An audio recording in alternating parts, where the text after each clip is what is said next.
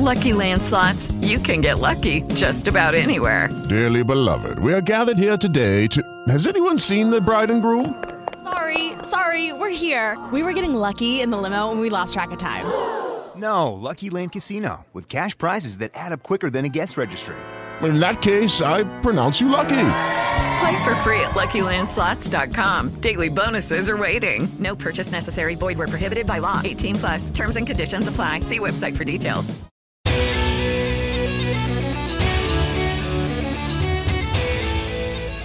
Ucraina, Kiev. Trovate trincee con più di 100 corpi di civili a Liman.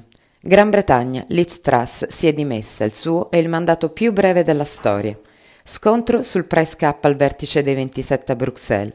Palestinesi in sciopero in Cisgiordania, a Gerusalemme, per le uccisioni israeliane. Muore Ali Terani, cognato e critico del leader iraniano. Chad, l'ONU chiede un'indagine sui morti e condanna le violenze. Buongiorno a tutte e tutti, oggi è venerdì 21 ottobre, io sono Angela Gennaro e questo è il notiziario con le notizie dal mondo di Radio Bullets. Il Dipartimento di Polizia dell'Oblast di Donetsk ha affermato di aver rinvenuto i cadaveri di 111 civili e di 35 militari in alcune trincee e tombe senza nome a Liman, una città dell'Ucraina orientale da poco riconquistata dall'esercito ucraino. Lo scrive il Kyiv Independent. Fino a questo momento a Liman sono state trovate 25 fosse comuni, il numero sale a 58 se si considera la totalità degli insediamenti liberati del Donetsk, secondo fonti di polizia. L'Ucraina nel frattempo, in particolare l'esercito, afferma di essere preoccupata da quella che definisce la minaccia crescente di una nuova offensiva russa condotta dal territorio della Bielorussia. La retorica aggressiva dei dirigenti militari e politici della Russia e della Bielorussia si sta intensificando, dice Oleksiy Gromov, alto responsabile dello Stato Maggiore di Kiev. La minaccia di una ripresa dell'offensiva sul fronte nord da parte delle forze armate russe sta crescendo, dice ancora. Nei giorni scorsi gli eserciti di Mosca e di Minsk hanno creato una forza militare congiunta, ma con soli scopi difensivi, assicura la Bielorussia. Liz Truss si è dimessa, lo avete visto sicuramente dalle pagine dei giornali ieri e eh, dai telegiornali. Si tratta del mandato più breve della storia britannica, solo 45 giorni. Truss, 47 anni, leader Tory e premier del Regno Unito, si è dimessa, da leader del Partito Conservatore resterà prima ministra solo fino a quando non verrà individuato chi le succederà. È previsto da qui alla prossima settimana il voto per la successione. L'ex cancelliere Rishi Sanak sarebbe favorito, ma in lizza anche Ben Wallace. E c'è di più, secondo quanto riporta il Times, Boris Johnson starebbe pensando di candidarsi. I Labour chiedono elezioni immediate. In Europa Consiglio europeo consacrato soprattutto alla questione energetica. Il vertice dei 27 a Bruxelles vede la Francia al fianco dell'Italia, per noi era l'ultimo con eh, Mario Draghi come Presidente del Consiglio, per adottare il cosiddetto price cap, ovvero il tetto ai prezzi del gas. Contro questa ipotesi in prima fila c'è la Germania, insieme ai Paesi Bassi. Per il cancelliere tedesco Olaf Scholz il price cap queste le sue parole comporta il rischio che i produttori vadano a vendere altrove e che noi europei non riceviamo più gas ma meno. Secondo il presidente francese Emmanuel Macron, non è positivo che la Germania si isoli né per se stessa né per l'Europa.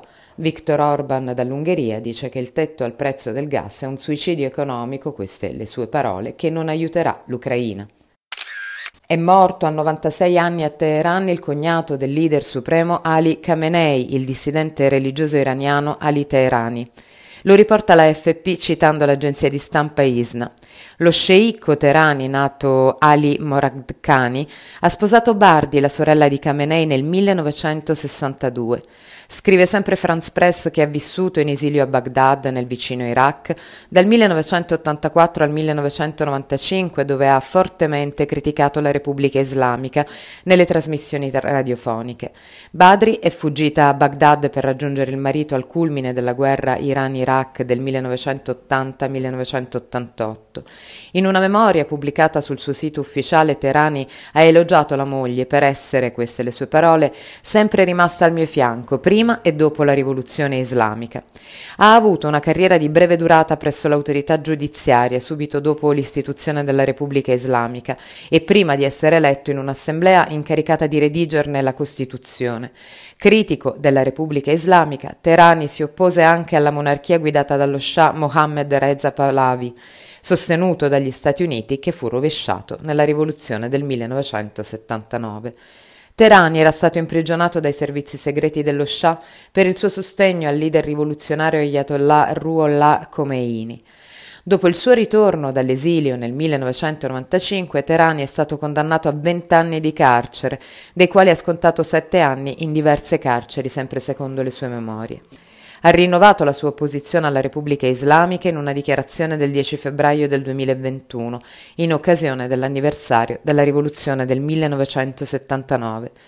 Nel primo referendum dopo la rivoluzione avremmo dovuto mettere al voto la Repubblica iraniana, non la Repubblica islamica, diceva, perché le condizioni oggi sono diverse da quelle dei tempi del profeta dell'Islam. Terani lascia la moglie che viveva con lui a Teheran. La figlia, Farideh Moradkhani, è nota come attivista contro la pena di morte. È stata arrestata a gennaio, mesi dopo aver partecipato a una celebrazione in cui lodava la vedova dello Shah estromesso.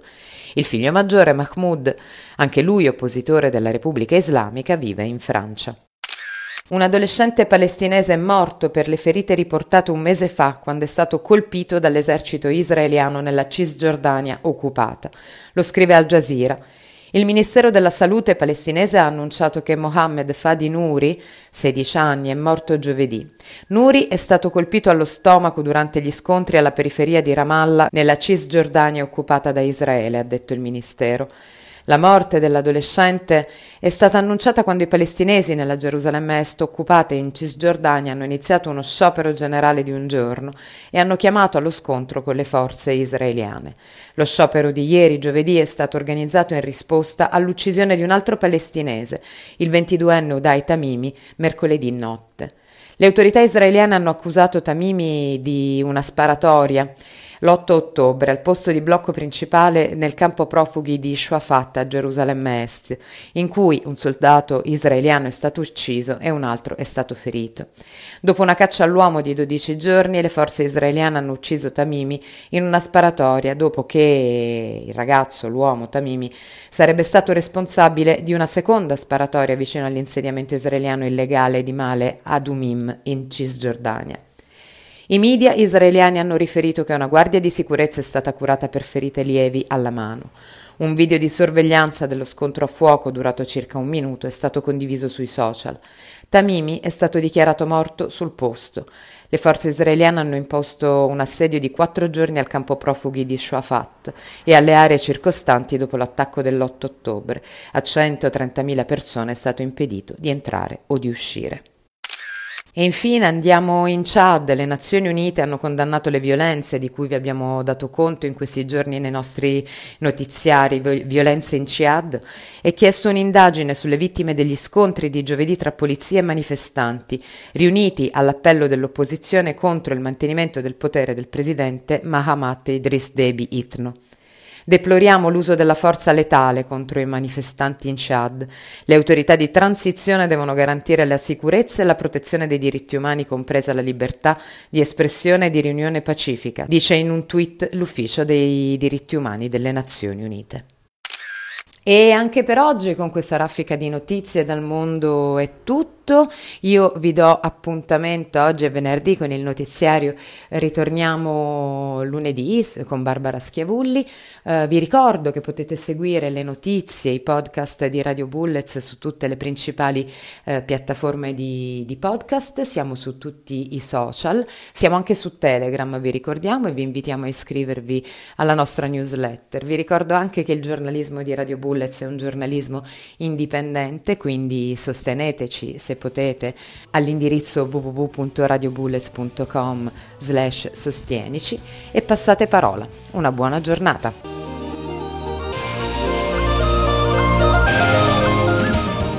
Judy was boring. Hello. Then Judy discovered ChumbaCasino.com. It's my little escape. Now Judy's the life of the party. Oh, baby, Mama's bringing home the bacon. Whoa, take it easy, Judy.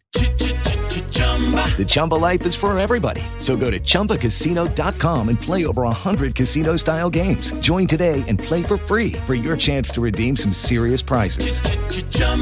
ChumbaCasino.com. No purchase necessary. Void where prohibited by law. 18 plus terms and conditions apply. See website for details.